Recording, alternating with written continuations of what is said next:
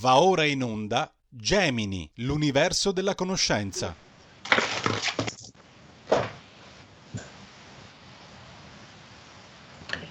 Buonasera, buonasera e bentrovati su RPL per una nuova puntata di Gemini, l'universo della conoscenza. L'abbiamo già annunciato qualche minuto fa durante il promo nuova puntata della serie molto seguita, molto apprezzata, con vivo entusiasmo, dedicata al clima e all'energetica. Roberto, io sento della musica, ok? Adesso non la sento più, quindi dovremmo ripartire. Introduciamo subito i nostri ospiti, le due voci che ben conoscete, il professor Gianluca Alimonti. Ciao Gianluca.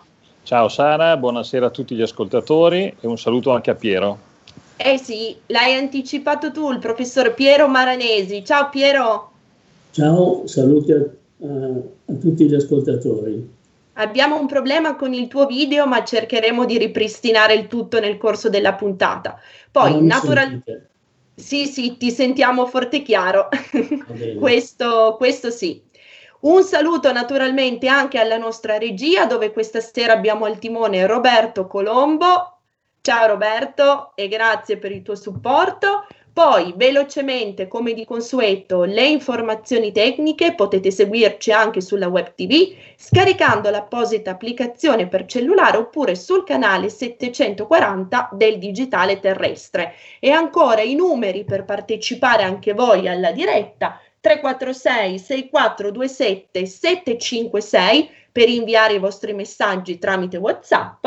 È appunto Roberto in regia è lì pronto a raccoglierli, a farne tesoro. E poi il fisso 0266203529 per partecipare anche voi in diretta alla diretta.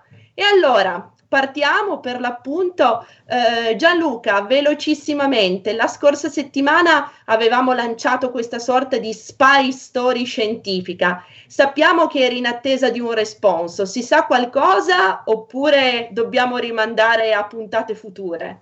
Eh, purtroppo mi sa che dobbiamo rimandare perché eh, non, ho, non ho ancora avuto risposta. Sono tornato alla carica ribadendo insomma quello che è stato trovato, verificato, confrontato, quindi eh, chiedendo lumi, eh, ma eh, non ho ancora avuto risposta a riguardo. Purtroppo non, quindi non, non, ho novità da questo punto di vista. Ma non demordiamo. No. Quindi no. fino a che non avremo delle risposte continueremo a tartassare. Certamente. Grazie Gianluca. Bene, Piero, volevi aggiungere qualcosa rispetto alle ultime riflessioni che avevi promosso la scorsa settimana. Ah sì, a completamento della trattazione che aveva fatto Gianluca sugli eventi estremi. Eh, avevamo tralasciato di parlare del livello dei mari, uh-huh. che mhm. pure, mh, se ben ricordo, è stato un argomento sollevato anche da qualche ascoltatore.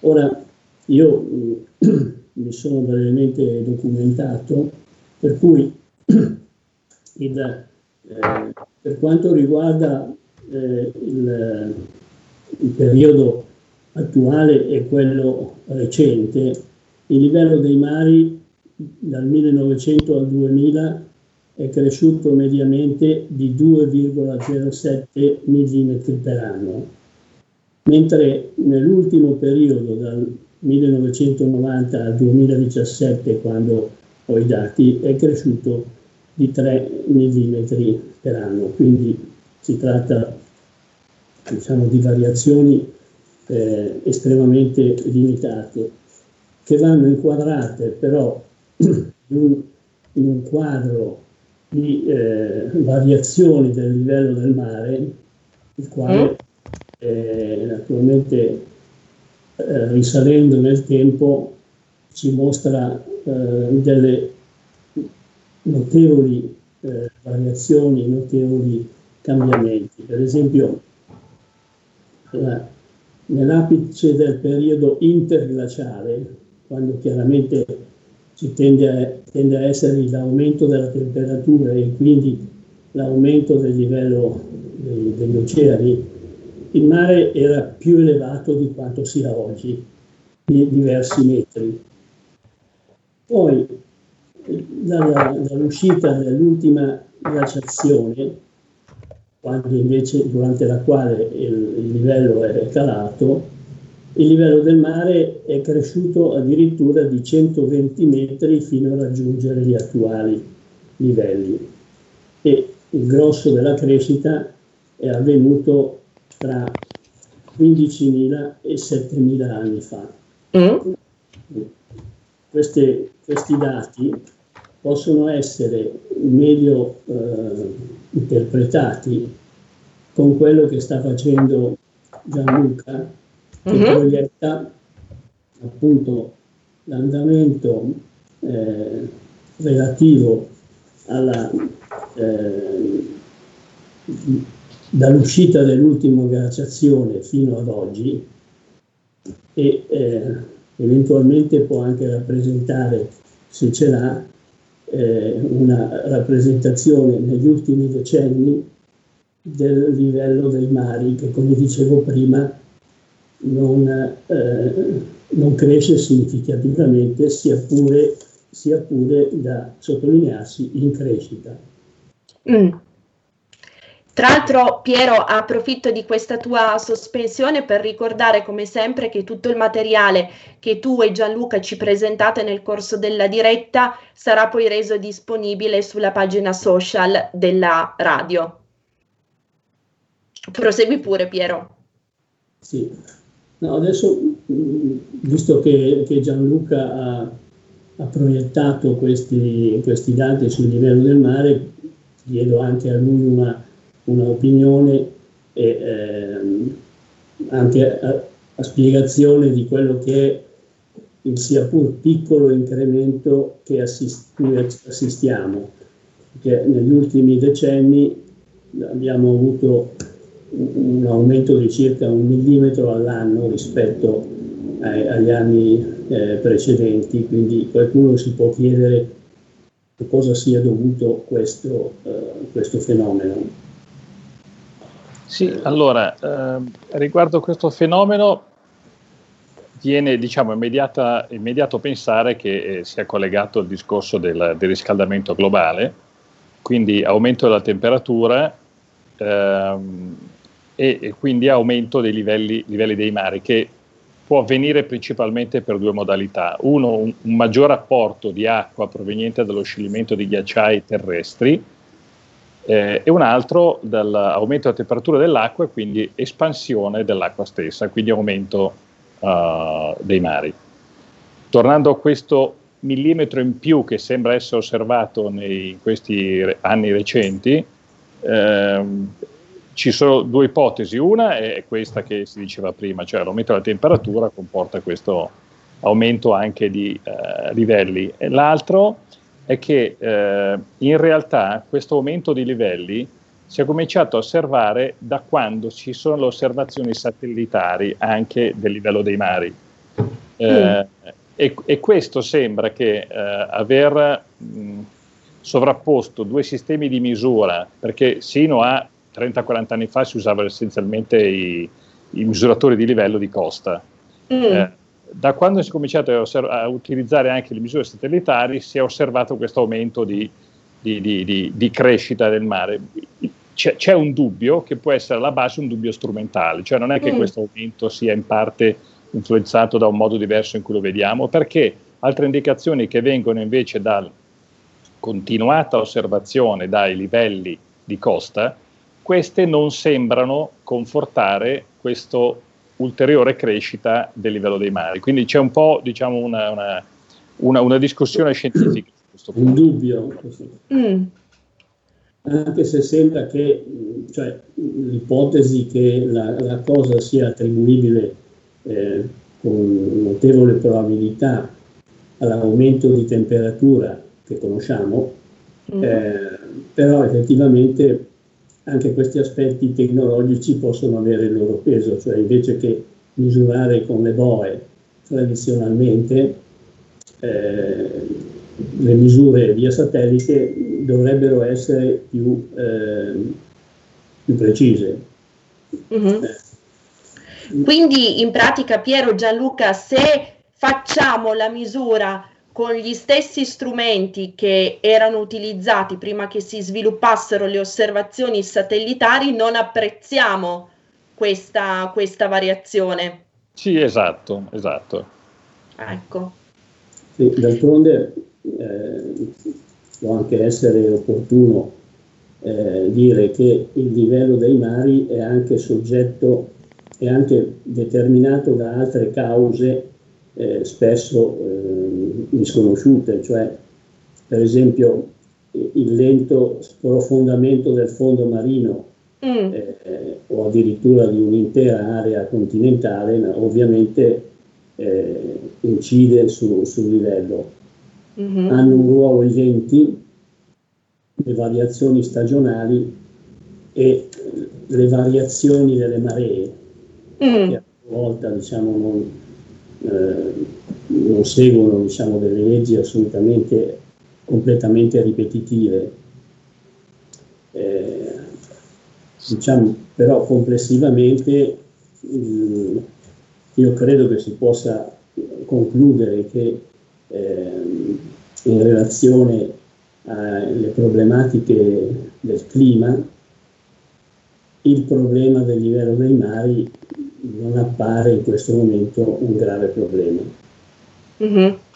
Certo, quindi che non deponga a favore di quei soloni e di quei santoni del catastrofismo che assolutamente ogni piezo spinto, come ci raccontava già anche Gianluca nelle scorse puntate, gridano e annunciano il fatto che la Terra starebbe appunto pericolando verso un futuro con temperature roventi, più roventi di tutte quelle che si siano ravvisate nella storia. Addirittura Gianluca ci dicevi la settimana scorsa, citando eh, quel titolo di, di, di, di quella com- comunicazione, un inferno di fuoco, no? Addirittura.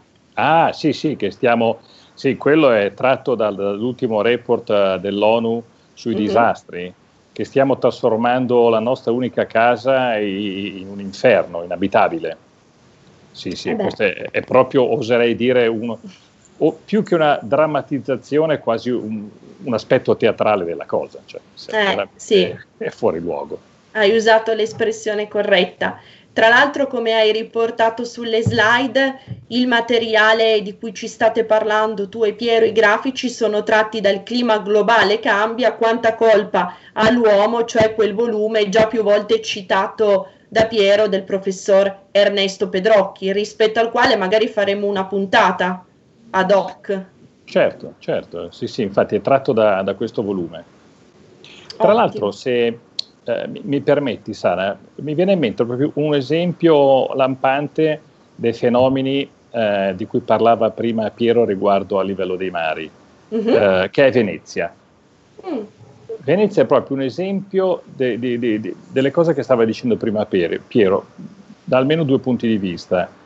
Uno, per esempio, i venti. No? Piero diceva attenzione perché valutare il livello dei mari dipende molto anche dai venti, eccetera. Beh, eh, noi sappiamo che l'acqua alta a Venezia, per esempio, l'origine dell'acqua alta a Venezia è principalmente dovuta a eh, generarsi di venti da sud che tendono a spingere l'acqua dell'Adriatico nel nord e quindi mm-hmm. originano un aumento di, uh, di, di, di, livello medio. Poi a questo naturalmente si somma o si sottrae la marea, d'accordo?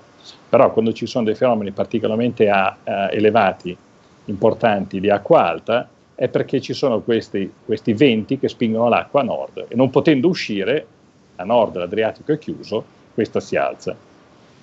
Ma ecco. è, sempre, è sempre Venezia riporto un altro esempio importante perché non è così facile come si possa pensare misurare eh, il livello dei mari da terra, perché, eh, anche, perché anche il livello della terra non è detto che sia costante, anzi può aumentare, può abbassarsi la terra.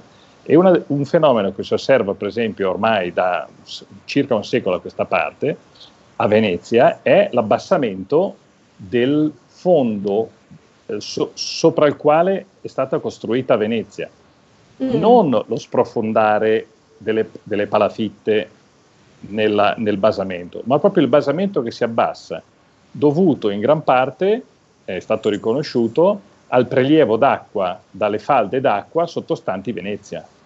Quindi si ah. svuotano le falde, si abbassa il, il, la, la, la, il livello di terraferma, diciamo così. Mm-hmm. Eh, e quindi Venezia sta subendo questi due effetti. Uno che, vabbè, i mari stanno aumentando di livello, due, ma lei si sta abbassando per i fatti propri. Ed è importante Già. non confonderli, perché sennò sembra che il, il, il mare eh, stia, stia, stia crescendo molto di più di quello che effettivamente sta avvenendo. Ecco, quindi come si direbbe oggi, ciò che osserviamo è il combinato disposto di questi due elementi, di questi due fenomeni. Esatto, che in particolare nel, nel, nell'esempio in particolare di Venezia vanno proprio a sommarsi, perché mm. una parte è la base che si abbassa, l'altro che è il livello del, del mare che si alza, quindi i, i, come somma finale sembra che il mare si alzi ancora di più. Certo, certo. Grazie per questo esempio perché parlando di casa nostra, naturalmente il tutto è ancora più vicino e più entusiasmante. Piero, vuoi aggiungere qualcosa?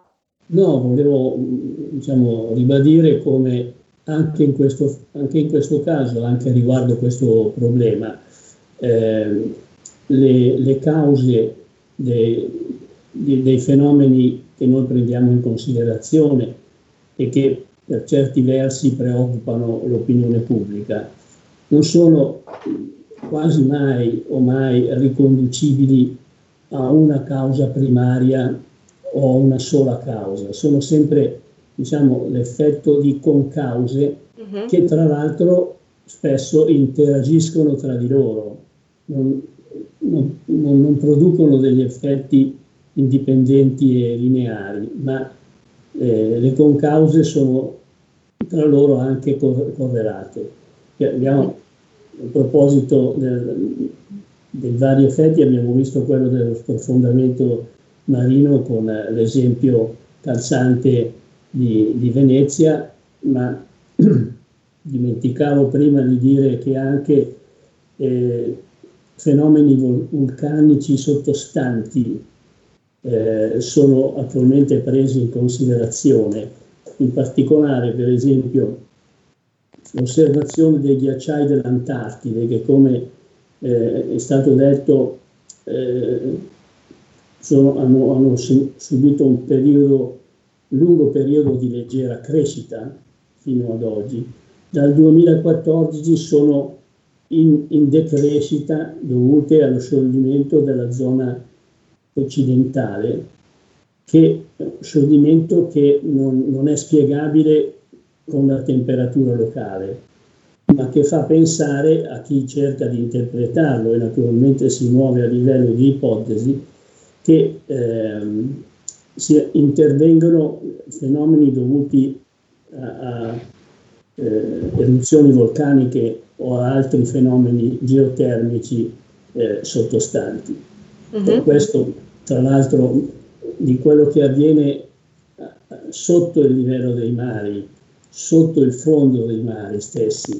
È un fenomeno ancora tutto da scoprire e dagli effetti molto importanti abbiamo già citato riguardo alla temperatura il ruolo delle correnti di El Niño, mm-hmm. sembra, non è certo, ma abbiano origine da fenomeni geotermici eh, sottostanti. Mm-hmm. Quindi tutto eh, interviene e eh, sempre più difficile eh, identificare una causa primaria, mentre risulta sem- sempre più eh, semplificante per chi deve dare delle spiegazioni grossolane eh, affidarsi diciamo, a delle eh, motivazioni molto semplici e attribuibili a una sola causa.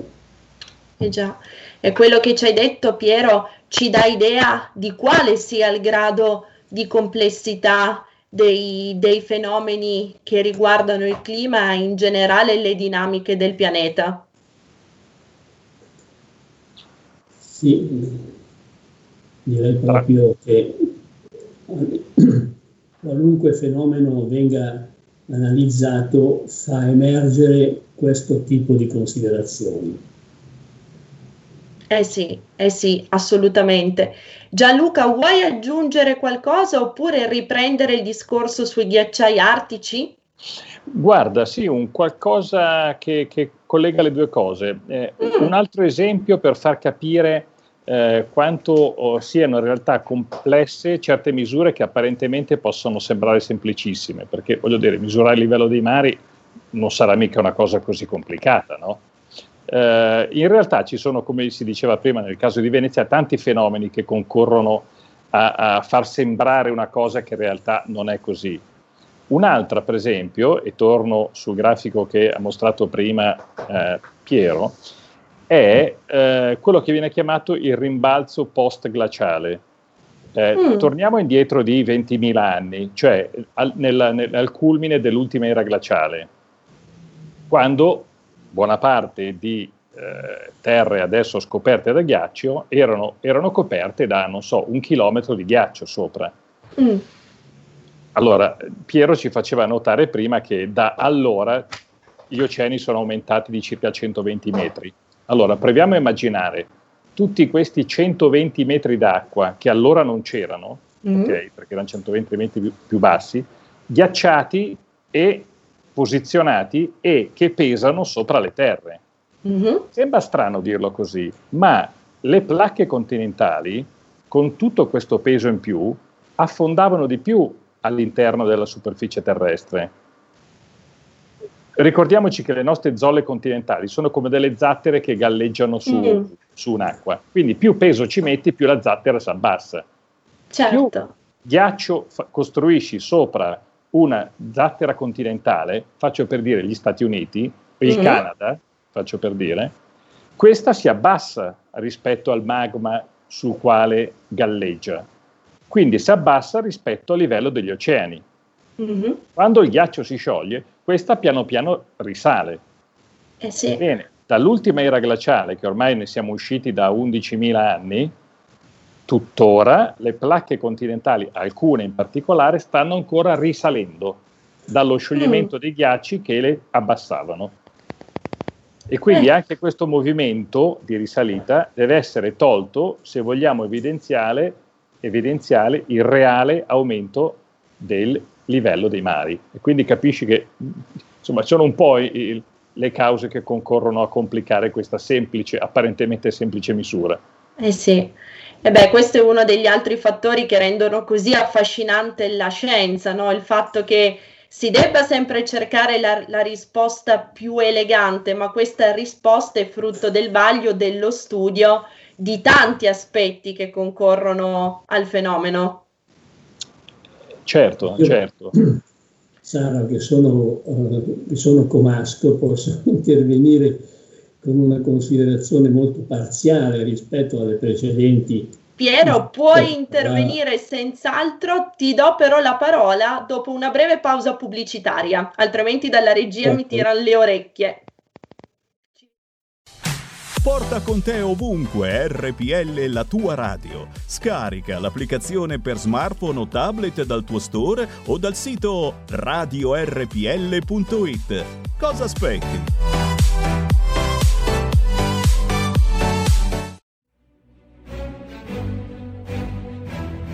In molti ci invidiano e ci odiano perché siamo ancora liberi.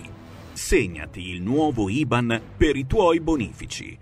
IT 89 R 08453 01602 000 000 101971 presso la Banca di Credito Cooperativo di Milano SC. Diventa nostro editore. IT 89 R 08453 01602 000 000 10 19 71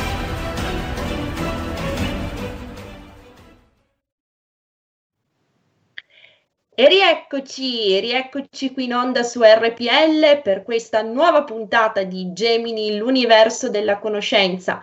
Siamo sempre sulla serie dedicata al clima e all'energetica. Sono con noi i professori Gianluca Alimonti e Piero Maranesi. Piero che prima della pausa pubblicitaria voleva intervenire con un'ulteriore considerazione, quindi a te la parola.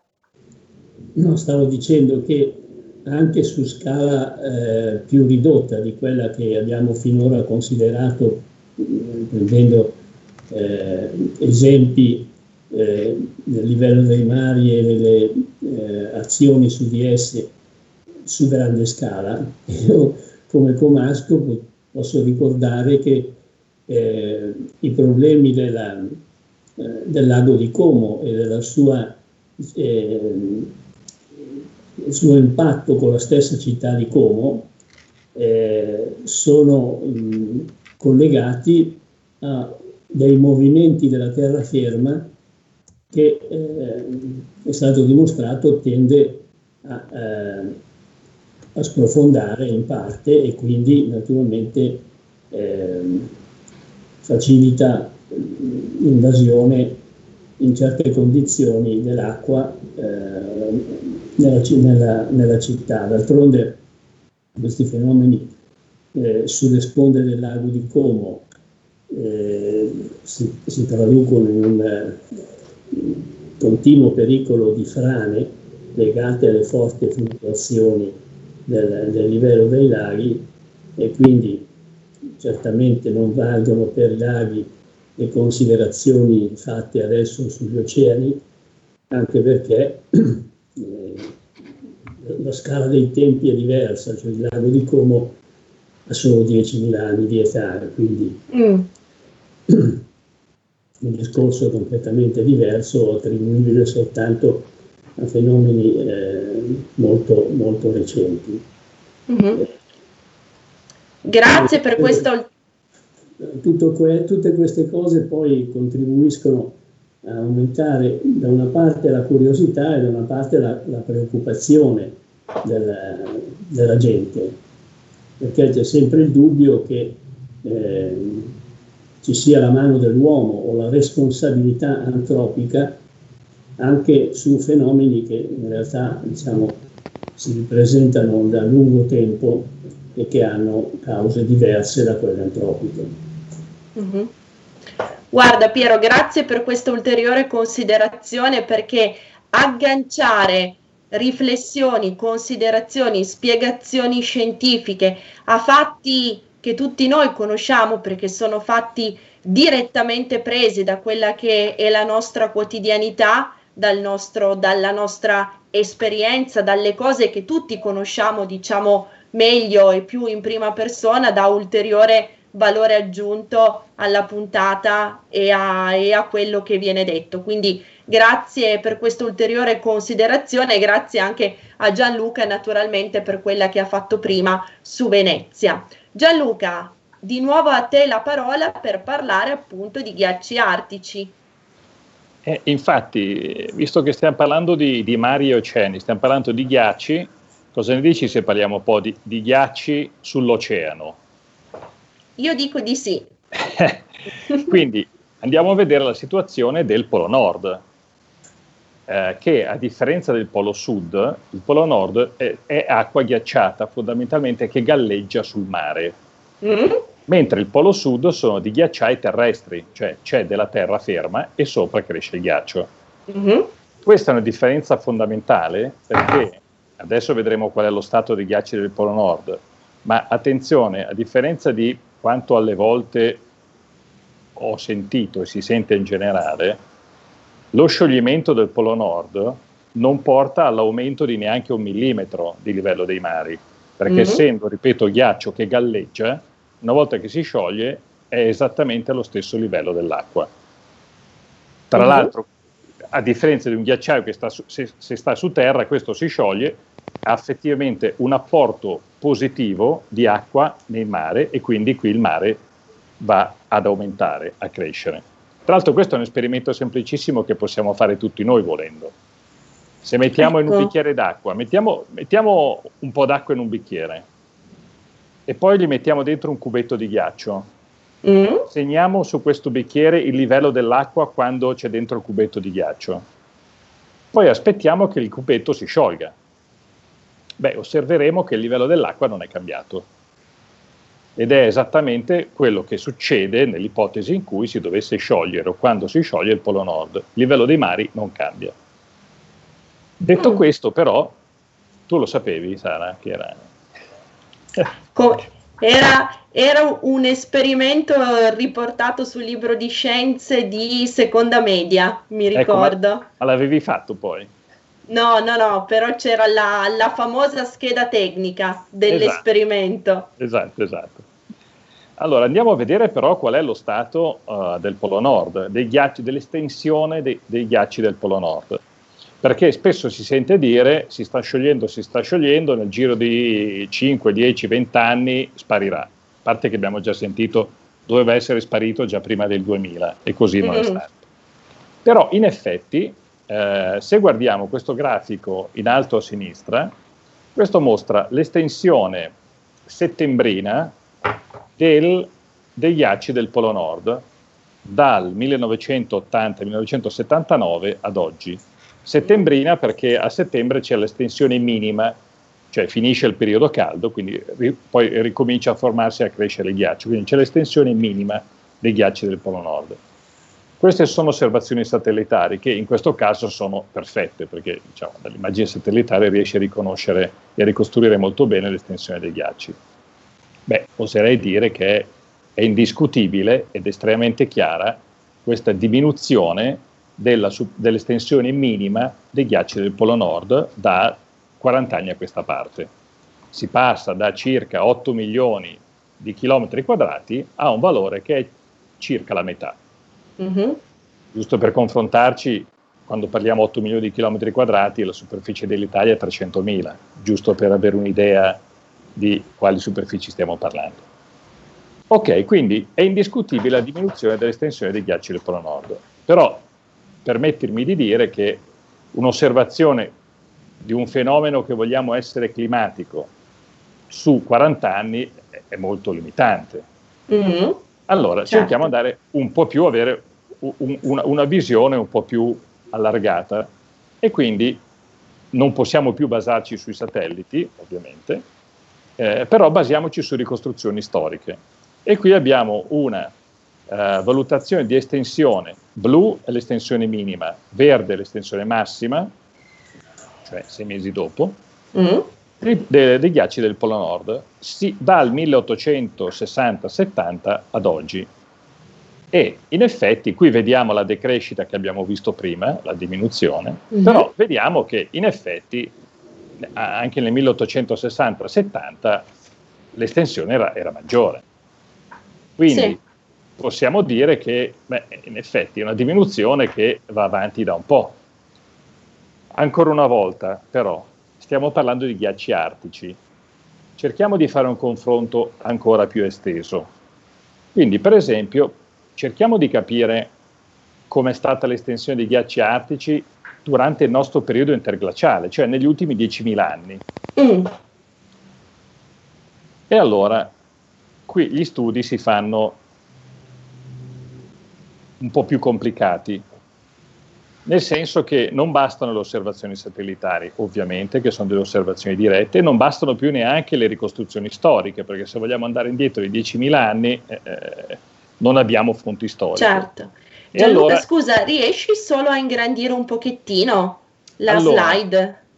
Mi, mi, rendo conto che non si veda molto, però eh, no, non è fondamentale leggere tutto quello che, che che, che, c'è qua sotto. Um, semplicemente questa, questa, slide voleva indicare eh, alcuni proxy eh, mm. Che si usano, abbiamo parlato già altre volte, no? Eh, Magari ricordacelo Gianluca. Alc- questi possono essere degli indicatori eh, quando non si riesce a fare una misura diretta di un qualche cosa, come eh, in questo caso l'estensione dei ghiacci, si prova a vedere se ci sono degli indicatori paralleli vicini che ci danno delle informazioni su quant- delle informazioni collegate a quella che era l'estensione dei, gra- dei ghiacci in questo, in questo, momento, perché è quello a cui siamo interessati, in un dato momento. Uh-huh. Uh, lasciami provare a esemplificare un attimo questa, questa, immagine senza entrare troppo nei dettagli. Uh, per esempio, andando a vedere uh, la distribuzione sul fondo dell'oceano okay, di diversi composti organici che mm. potevano essere generati, per esempio, dalla presenza o meno di alghe in una certa zona, le quali potevano essere eh, presenti o meno in funzione della presenza del ghiaccio. Mm. Oppure, per esempio, dei residui di sassi, sassi che possono essere in parte trasportati dal ghiaccio. Quindi, sin quando c'era ghiaccio in una certa zona, posso trovare sul fondo del mare dei sassi con una certa dimensione, con una certa configurazione. Quando invece in quella zona non c'era più il ghiaccio, questi sassi non li trovo più. Mm. Quindi da questa osservazione di vari parametri indiretti, collegati comunque alla presenza o meno del ghiaccio in un certo punto, io posso ricost- andare indietro nel tempo, nella storia, sapendo se so- in quel punto, quindi sopra quel, quel fondo dove sto osservando questi composti organici, questi sassi, sopra c'era del ghiaccio o meno. Ecco. Ok? Certo. Ecco, questo, quindi questo per, per capire come alle volte si riesce a ricostruire un'osservazione senza poterla osservare direttamente. Mm-hmm. Allora, questo è uno studio eh, piuttosto complicato, lascio qui la referenza in ogni caso, sta di fatto che il tutto poi lo riassume in un certo rapporto che ho scritto qua, dove si parla anche di fito, fitoplancton, eccetera, non perdiamoci in questi dettagli, mm. ok? Semplicemente che in base al valore che ha questo rapporto, se è prossimo a 1 tra 0,5 o 0,7 o prossimo a 0,1, cioè prossimo allo 0, mm-hmm. questo riconosce che in quel punto dove io ho fatto questi, queste raccolte, queste valutazioni, se è molto basso questo valore, praticamente la, quella zona era senza ghiaccio, se è molto alto, invece era una copertura di ghiaccio estesa e perenne tutto l'anno. Ecco. Ok, quindi io uh-huh. scavando nel fondo del, del mare, dell'oceano, vado indietro nel tempo e andando indietro nel tempo, ricostruendo questi rapporti di composti organici, sassi, eccetera, riesco a capire se quella zona era coperta costantemente da ghiaccio durante l'anno, oppure era metà metà, oppure era scoperta. Fantastico. Eh, mi rendo conto che sia un po' complessa e mi scuso, diciamo, questa spiegazione, però quello che a noi interessa è il risultato finale. Ok? Il risultato finale lo si vede in questi grafici, dove essenzialmente andando indietro nel tempo, la scala del tempo è qua sulla sinistra. Oggi, 10.000 anni fa, si mettono in grafico questi, questi, questo, questo, parametro, questo rapporto di cui parlavamo prima. Mm-hmm. Ok? Quindi ricordo quando era prossimo 0,1, per esempio da questa parte c'era poco ghiaccio, mentre prossimo 1 c'era tanto ghiaccio. Bene, allora poi uno può guardarsi con più calma e con più att- attenzione questi, questi grafici, anche qui lascio la referenza. Vorrei arrivare però alle due importanti conclusioni che comportano questi grafici rispetto a uno sguardo dieci, sugli ultimi 10.000 anni. Allora, una prima conclusione è che l'estensione massima del ghiaccio antartico dell'Olocene, cioè negli ultimi 10.000 anni, si è verificata attorno negli ultimi 500.000 anni fa. Mm.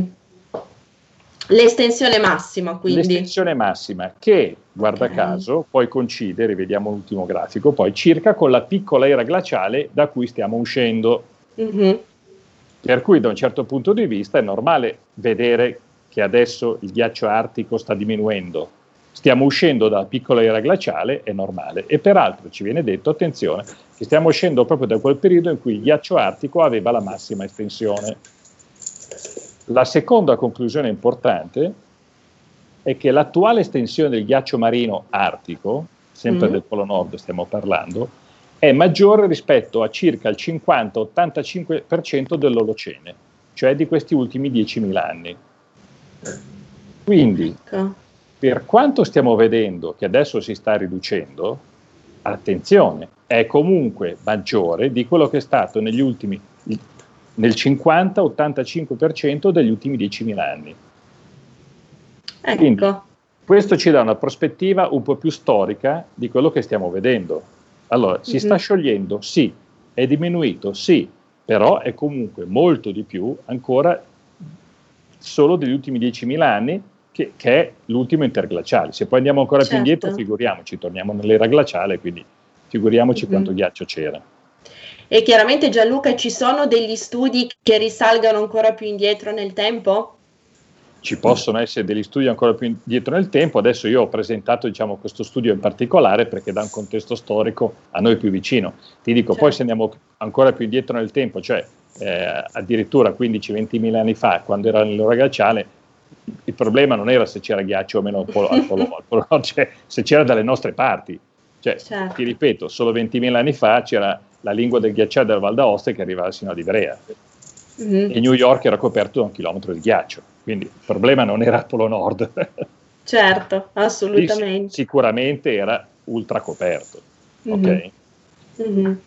Tra l'altro, quest- questa ricostruzione dei ghiacci artici è in accordo con, permettimi di dimostrare questo grafico invece delle temperature che abbiamo già visto in, in uh, qualche puntata fa, dove noi siamo, diciamo qua all'anno zero, qua va indietro di appunto 10-11 mila anni, sin quando qua sulla sinistra si andrebbe a sprofondare ancora nell'ultima era glaciale, mm.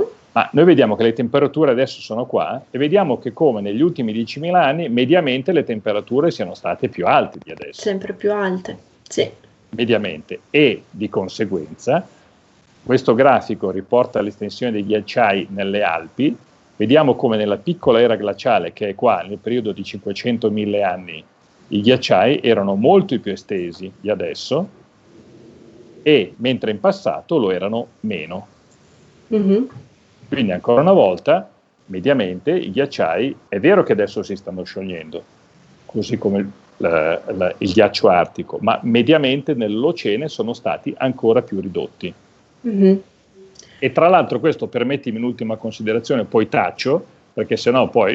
no, no, assolutamente Gianluca, ci stai assolutamente ipnotizzando. Eh sì, ipnotizzando per non dire addormentando. assolutamente no. Eh, un'ultima considerazione, collegandoci a un discorso che abbiamo fatto qualche puntata fa sul, eh, sull'orso bianco. Mm-hmm. Beh, Consideriamo che l'orso bianco, e torno, se permetti, all'estensione che abbiamo visto prima, ha passato questi ultimi 10.000 anni dove per la maggior parte del tempo, 50-85% del tempo, c'era meno ghiaccio di adesso. Per cui non diciamo che si stanno estinguendo perché non c'è ghiaccio adesso, è veramente una cosa che non sta in piedi. Assolutamente, che ancora per l'ennesima volta ci fa capire quando si si, si vanno a dissertare argomenti scientifici, è necessario parlarne avendo delle conoscenze di base e avendo quegli strumenti interpretativi che poi consentono di leggere correttamente i dati scientifici, senza trarre conclusioni affrettate, imprecise e che, come ci diceva anche Piero all'inizio di questa serie, non tengono conto di un dato fondamentale, cioè che l'orizzonte temporale dei fenomeni fisici va ben oltre quella che è la limitatissima vita di un essere umano e che per interpretare davvero le cose occorre muoversi su orizzonti di tempo ben ben ben maggiori rispetto a quelli cui siamo abituati. E, e, e direi che questo grafico, eh, per quanto mi rendo conto sia tutt'altro che intuitivo, uno lo deve leggere, ci deve pensare un attimo per, per capirlo, però evidenzia molto molto chiaramente quello che tu hai appena detto, perché in altre parole la, la, la, la decrescita, la diminuzione del ghiaccio artico noi, a cui noi adesso stiamo assistendo e che spaventa molti, spaventa alcuni, non lo so, è quest'ultimo schiccherino qua. Mm-hmm. Se, se, guardiamo in una, in una prospettiva storica, beh, vediamo un altro, un altro panorama. Eh sì, e leggiamo un'altra storia, tutt'altra storia. Piero, vuoi aggiungere qualcosa in questi ultimi minuti? Ma eh, il, a quanto, a quanto ha, ha, detto e spiegato Gianluca, eh, si può aggiungere la nota che, eh, come dicevo prima, eh, i, i ghiacciai dell'Antartide hanno, hanno eh, subito un lungo periodo di leggera crescita, mentre dicevo soltanto dal 2014 sono in decrescita. E ehm, non, va, non va dimenticato che il ghiaccio totale sulla Terra per il 90% è in Antartide e per l'8% è in Groenlandia. E quindi, diciamo, quando parliamo de, dell'Artide, eh, parliamo diciamo, di quantità di ghiacci eh, limitate rispetto al totale. Ecco, e anche questo è un altro elemento importante, un altro dato significativo su cui riflettere. E oltretutto mi collego a, a, all'interessantissima riflessione che ha fatto Piero. Uh, se traduciamo in questa copertura di ghiacci, presenza di ghiacci, 90% in Antartide, 8% in Groenlandia, se traduciamo queste quantità in metri equivalenti di oceano, cioè, quanti, quanto aumenterebbe il livello degli oceani se si sciogliesse completamente la Groenlandia? Allora, è stato valutato che se si sciogliesse completamente la Groenlandia, il livello degli oceani di tutto il pianeta aumenterebbe di circa 6-7 metri. Se si ecco. sciogliesse completamente l'Antartide, cosa aumenterebbe di 10 volte tanto, circa 70-80 metri. Tra l'altro, questa situazione di scioglimento completo o quasi della Groenlandia c'è stata non molto lontano da noi. Dicevamo che noi siamo da un paio di milioni di anni in un periodo glaciale, ok? Intervallato mm-hmm. ogni tanto, ogni 100.000 anni, da dei periodi interglaciali dove la temperatura sale di circa una decina di gradi, la temperatura media globale del pianeta. Noi siamo in uno di questi interglaciali. Nel precedente interglaciale, quindi andiamo indietro di 120.000 anni, la temperatura de- globale del pianeta era più alta di adesso, tant'è che la Groenlandia era praticamente tutta scoperta di ghiacci. Mm-hmm. E tant'è che in effetti i mari, gli oceani, erano 6-7 metri più alti di quelli da adesso. E qua del, del, si vedono delle osservazioni costiere chiarissime che mostrano proprio questo livello dei mari di 6-7 metri più alto rispetto ad adesso, e solo 100-120 mila anni fa, che da un punto di vista storico del nostro pianeta è un'inezia. Un'inezia. Eh già.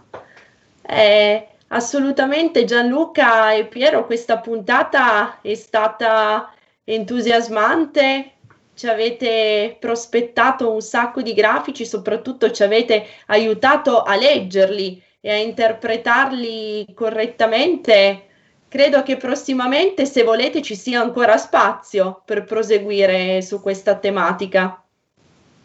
Eh, eh, no. Sara, noi temevamo che fosse una puntata troppo fredda. No! invece, invece mi fa piacere sentirti dire che non è così. No, assolutamente, Piero. Anzi, se devo proprio dirvela tutta e in diretta, ho scoperto delle cose che non conoscevo. Quest'ultimo grafico che ci hai fatto vedere, Gianluca, con questo parametro, era un parametro che mi era ignoto, quindi andrò a, come dire, aggiornare i miei vecchi appunti di fisica del clima. No, ma io anzi ti chiedo scusa, Sara. Ehm, questo caso perché eh, sono proprio dei grafici poco intuitivi, però ecco, parlandone cercando di, di, di, di, farne capire quelli che sono i punti essenziali, eh, segue un po' il discorso, perché certo. credo che eh, sem- semplificare va bene per, per, cercare di capire, però ci si, ci si deve basare comunque eh, su studi che sono, sono di per sé eh, complessi, cioè noi abbiamo la fortuna, eh, se vuoi, di poter leggere questi studi, ma il farli, come abbiamo visto prima, anche semplicemente fare la, la misura di livello del mare, non è per niente facile. Certo, certo. Chiaro che quando poi si vedono questi grafici e si ha la fortuna di avere qualcuno che aiuti a leggerli, a interpretarli correttamente, poi la soddisfazione è tanta e si apre un mondo, no? un mondo nuovo potremmo dire. Gianluca, Piero, dalla regia mi dicono che siamo arrivati alla fine della trasmissione. Quindi grazie, grazie davvero per quest'altra puntata e ci ritroviamo a questo punto la settimana prossima, se siete d'accordo, per parlare di rinnovabili. Vero Piero? Ti eh, do 10 secondi per concludere. È un argomento naturalmente che eh, interessa molto, eh, coinvolge di più ancora degli argomenti che abbiamo finora trattato anche perché impatta economicamente sulla, sull'economia familiare molto spesso. Eh sì, e, eh sì. E quindi ha destato attenzione e eh, si è anche prestato a delle eh, diciamo, considerazioni eh, improprie o azzardate. Lo certo. vedremo la prossima volta. Certo. Grazie, grazie infinite Piero, grazie naturalmente anche a te Gianluca. Grazie anche a voi. E alla prossima, grazie, non dimentichiamolo al nostro Roberto Colombo in, in regia, a tutti gli ascoltatori, come sempre siate i vostri sogni e buon proseguimento con i programmi di RPL. Grazie. Avete ascoltato Gemini, l'universo della conoscenza